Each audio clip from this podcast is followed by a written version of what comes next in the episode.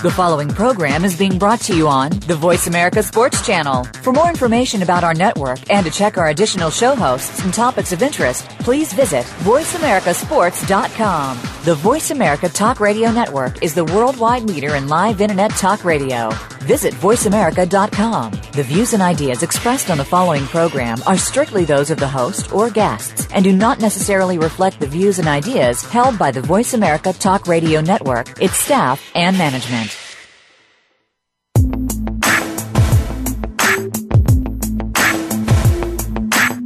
It's been a long day. Grab a cold drink and step into the man cave. Your hosts, Ray Austin and JD Harris, are getting the discussion together, so it's sure to be an exciting hour of fun and talk.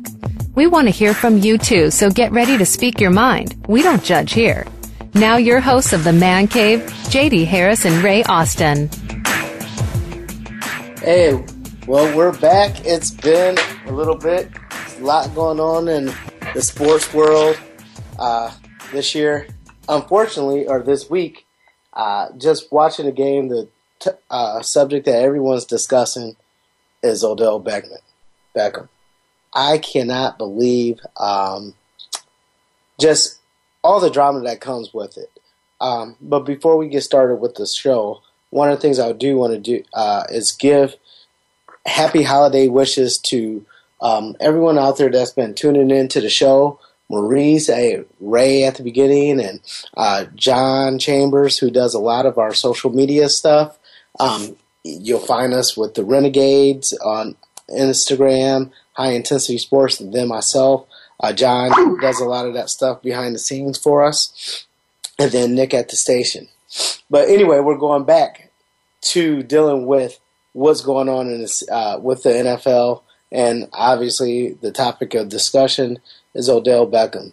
And those of you, if you're not aware, which at this point you should be aware, is the fight between him and Josh Norman. I um, come with it with a different perspective. Um, I've heard a lot of the analysts discuss it, and some people are like, well, he deserves to get suspended in the different items. I'm just going to keep it real. I understand why the NFL had suspended him. I'm not sure if I totally agree. And the reason why I have some trepidation about how I feel about the decision is I understand the NFL saving face with safety and things of that nature, but, but, but, the issue to me is um, the fact that they didn't suspend him or they didn't eject him during the game. I feel like the officials lost control of that game. And yes, it was dangerous him leading with his helmet, but that happens more than not. Was his intent to hurt him? I don't think so. I think it was to knock him down. I thought it was like a fist fight, but he doesn't come across a person to me that's malicious. Um, but again, saving face. And to me, honestly, if you're going to go that route and suspend him, why don't you uh, suspend Josh Norman? Because here's the thing: I, I've been a person that actually has been slammed, and that was the initial one of the initial things that took place on the field of play, and I broke my collarbone that way. So, could the same be said that Josh Norman's intent was to physically harm Odell? I guess if you're going to say with the lead of the helmet, then you have to take that into consideration because both you could get broken bones and or concussions. So anyway, I guess the backdrop of the whole situation is that you know behind the scenes they were basically because I don't know if you guys follow Bossip and the different things, but basically it's been going around the league.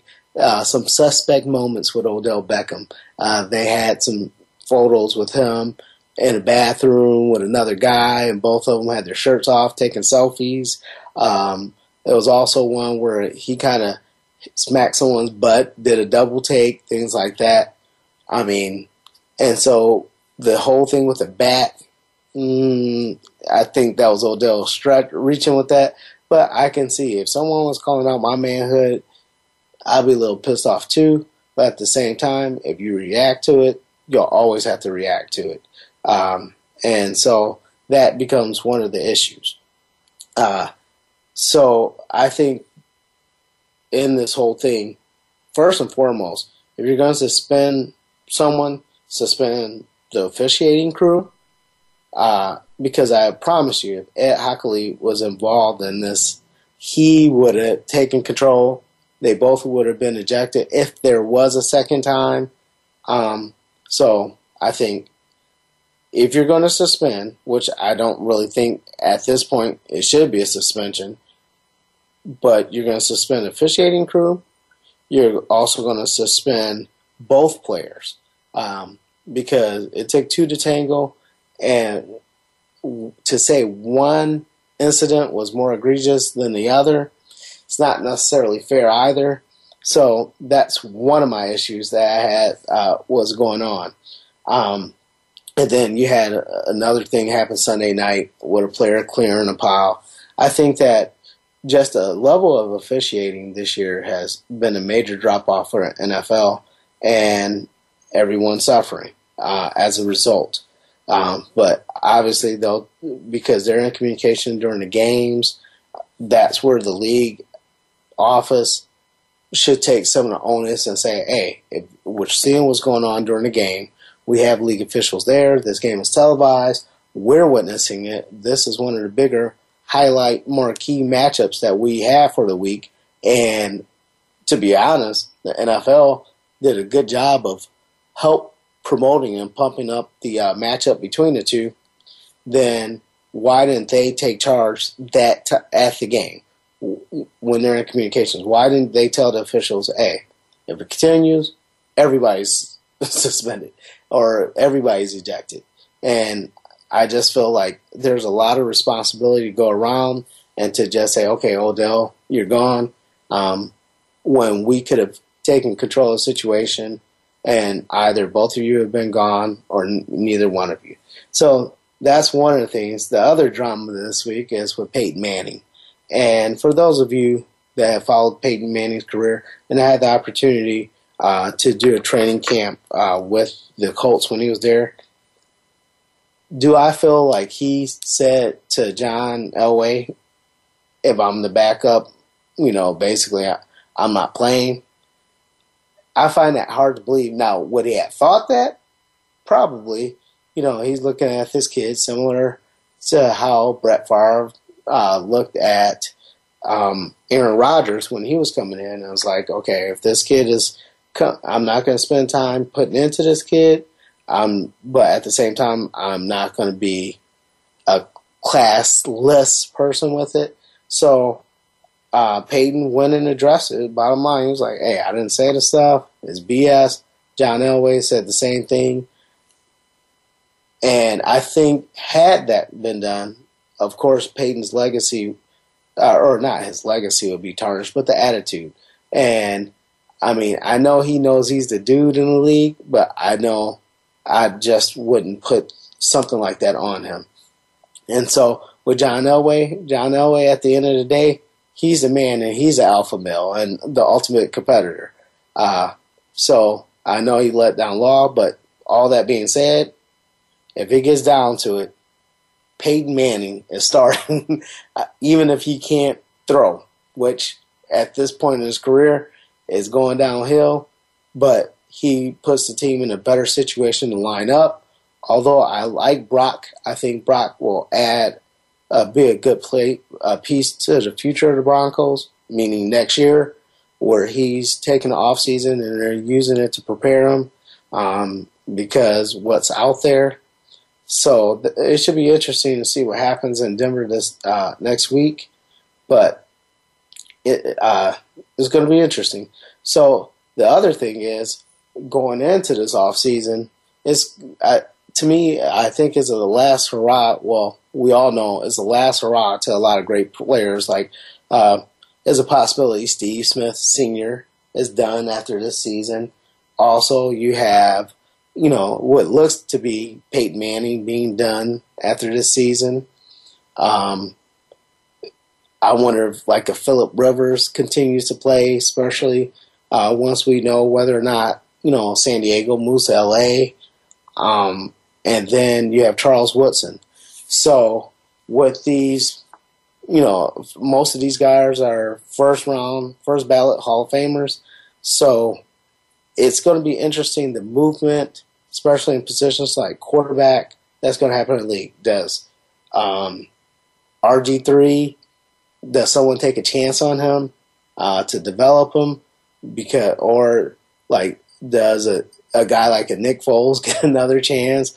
Mark Sanchez, or, you know, uh, or do those guys stay? It's going to be interesting. There's a lot of things that just with replacing these great players, you know, Oakland are, you know, who do they go after? Do they go after Kam Chancellor, who's, you know, not necessarily happy with the situation situation in Seattle? Um, it's going to be very, very interesting. Now, uh, changing subjects a little bit, we had a Facebook debate. I don't know how many of you guys get all the Monday morning quarterback and all the former players. We kind of sit back and uh, go at it with each other. But the big debate who was a better football player or a better athlete on the football field? Bo Jackson or Deion Sanders? That one, it got a little it extended a little bit, got a little heated between some. And for me, I look at that and it, I guess to respond to Michael Irvin's statement, the best athlete to hit the football field. Is uh, those of you that follow NFL things like that? There's a lot of great athletes, um, but I mean you have to include Herschel Walker, I mean, he was a Olympian, uh, Jim Brown. It goes on. But we're going to talk a little bit more about this after break. We'll be back.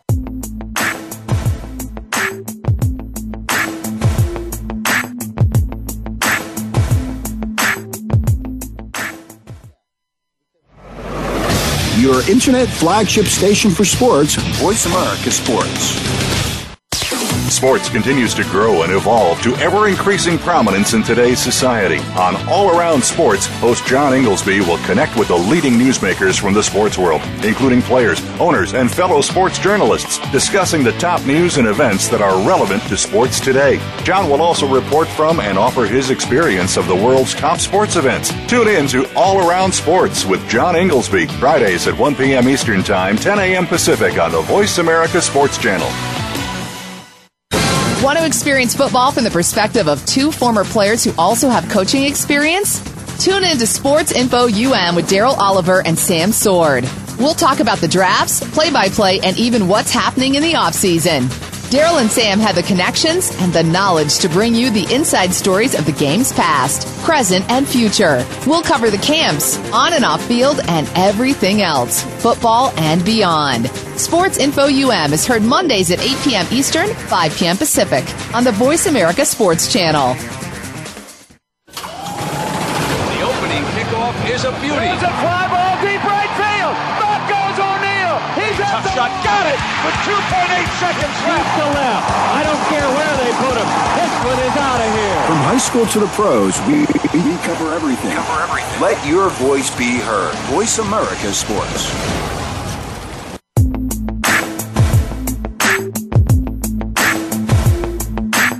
You're inside the man cave. We're ready to talk with you. Call us at 1 888 346 9144. 1 888 346 9144. Or send an email to JD Harris at high intensitysports.com. Now, let's get back to the show.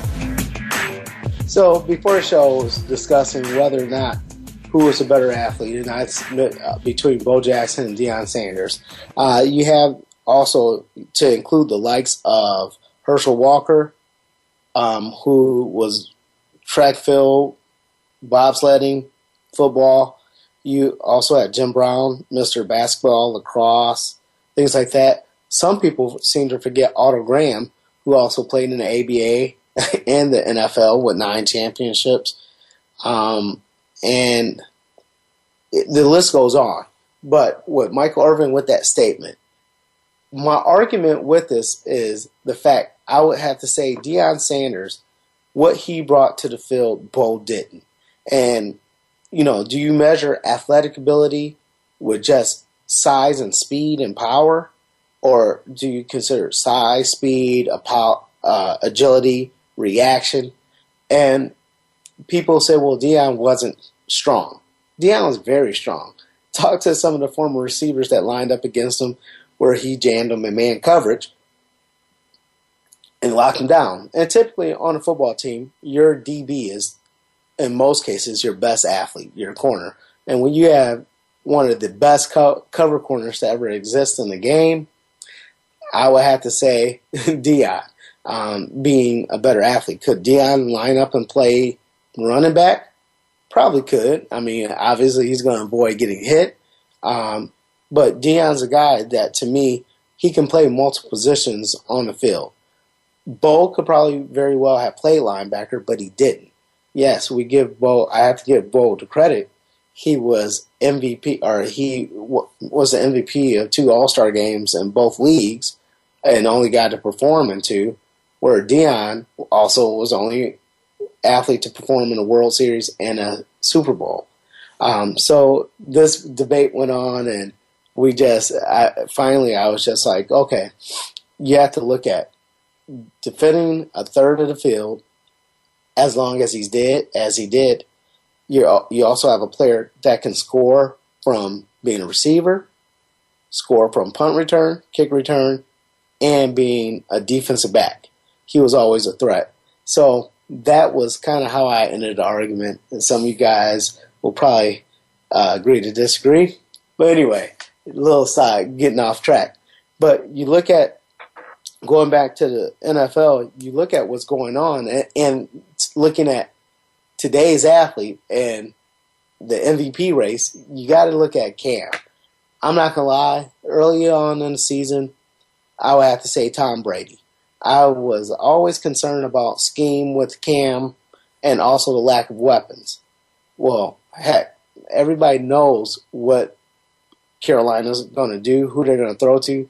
He's made, he's thrown balls that Ted Ginn actually catches, uh, which is, you know, when you're rolling with Ted Ginn and Greg Olsen, which Greg Olsen has always been a very good tight end, but outside of that, I mean, let's face it, Carolina has had a tough, tough line, uh, you know, in terms of health with their team and I think depth at certain positions. And Cam has literally, literally, I watched him last week, just really put the team on his shoulders. And I can't say I've been a Cam fan, but he's won me over from the beginning, I you know I questioned his leadership, things like that. But the man is playing. He's playing grown man football. Um, he's broken records that have never, or created records and broken records that no one else has ever done in the NFL. His team is 14 and 0.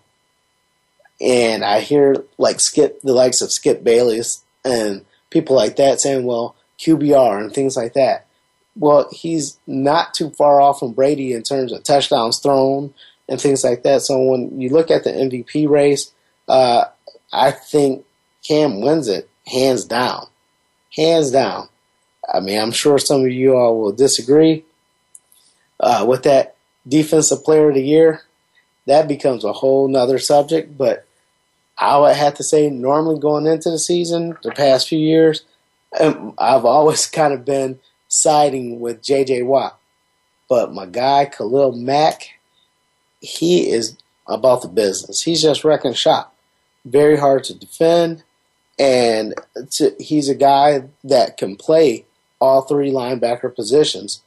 And the Raiders, you could just see they've all kind of just surrounded by him and just knowing that, hey, they have a leader and to me, when you look at that defensive player of the year, MVP, you remove those key players like a Cam or a Khalil, and what happens to their team? Is their team even in a hunt anymore or not? And that's kind of the basis. I look at the stats, I look at what they mean to their team and how well their team is doing. And when you put in those factors, to me, those are my two players for MVP this year, and it's, it's going to be interesting as we're getting in, you know, getting ready for this playoff run. The Arizona Cardinals, and to go back to that, Carson Palmer could have been put in that race, but I look at Carson Palmer, and yes, with those same factors, he has the stats. He has, uh, if he's gone from the Cardinals, they're probably not as good, but Drew Henson last year uh, stepped it up until he got hurt, and Carson has the weapons around him. But with that being said, I still, before the season, I picked Arizona to take it all the way. Um, I felt like they were deep at a lot of positions. I think this year they're, you know, they're better at they're better at quarterback in terms of their depth because they're both quarterbacks are healthy and you know, I think a guy that they had to bring back in, like a Pat White, things like that. They have Mark, Matt Barkley. I think they're better than the options that they had at that position. Running backs, they're definitely better. You know, David Johnson. Uh, you have Chris Johnson, and just they they're deep there. Tight ends, they went ahead and got Gresham, and you know, just when they line up you can't say, I'm going to take away this. Uh, just like this one person. If you're going to take away Larry, then you're going to have to worry about uh, Jaron Brown and Jared Brown, uh, John Brown, and Michael Floyd. Or you could you saw like you know inside the red zone, you had the big targets with the tight ends. That becomes an issue. Uh, their old line, which some people, you know, I mean, you lose your free agent, your top free agent, and they don't lose a step. Um, defensively, uh, up front, their their front seven is pretty solid. I wouldn't say they're. I'm, i would rank them probably in the top five in terms of depth uh, on, on the, with their front seven. And up until Honey Badger got hurt, Tyrann Matthews, I would have to say that our Arizona probably was second, number two or three in terms of defensive backfields, I mean, you still always have to keep Seattle in the race. Uh, what they have, I think Kam Chancellor is just a freak of a football player. Earl Thomas has been a little quiet this year, and then Sherman, but Arizona solid on a D. Um, the AFC wise, so I, I think that going in and special teams, Arizona, I still think that if they match up with Carolina, that they can take away Carolina uh, for the simple fact that they can cover and they can stop the run, and they have the athletes that are good enough to spy on Cam and things like that and make Carolina one dimensional. The next, uh, so I would have to say on the flip side of it, on the AFC side, besides having an out of the NFC, you have Carolina, Arizona, which Arizona wins that thought Green Bay would be in there, um, but they disappointed. But on the AFC side, New England. Every time you think that their tire gets flat, all of a sudden that thing just blows up and they have a spare. And sometimes that spare starts performing better than the other, the previous tire, or they just bring on, they just shape and form into something else. I mean, they they weather the storm. Um, and so I don't see, I mean, you look at it.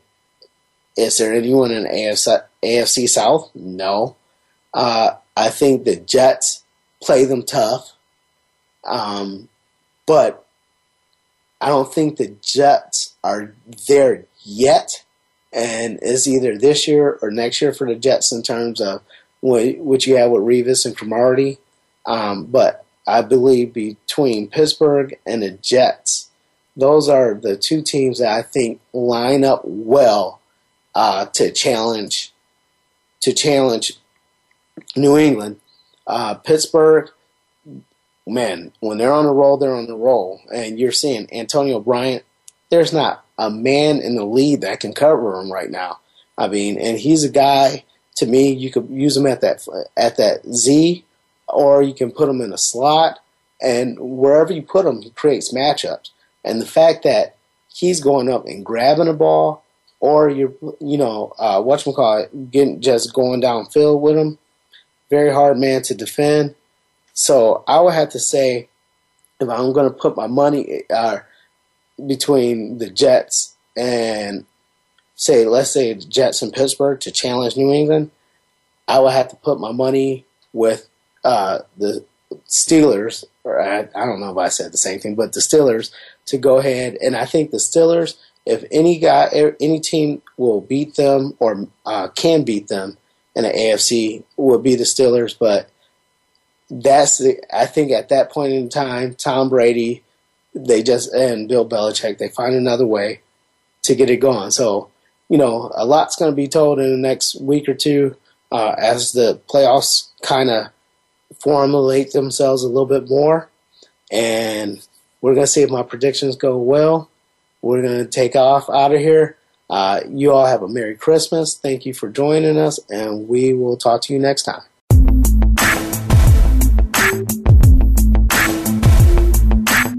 All right, we're just about out of here, but make sure you come on back next Wednesday at 6 p.m. East, 3 p.m. West for another edition of The Man Cave with JD Harris and Ray Austin on the Voice America Sports Channel. See you soon.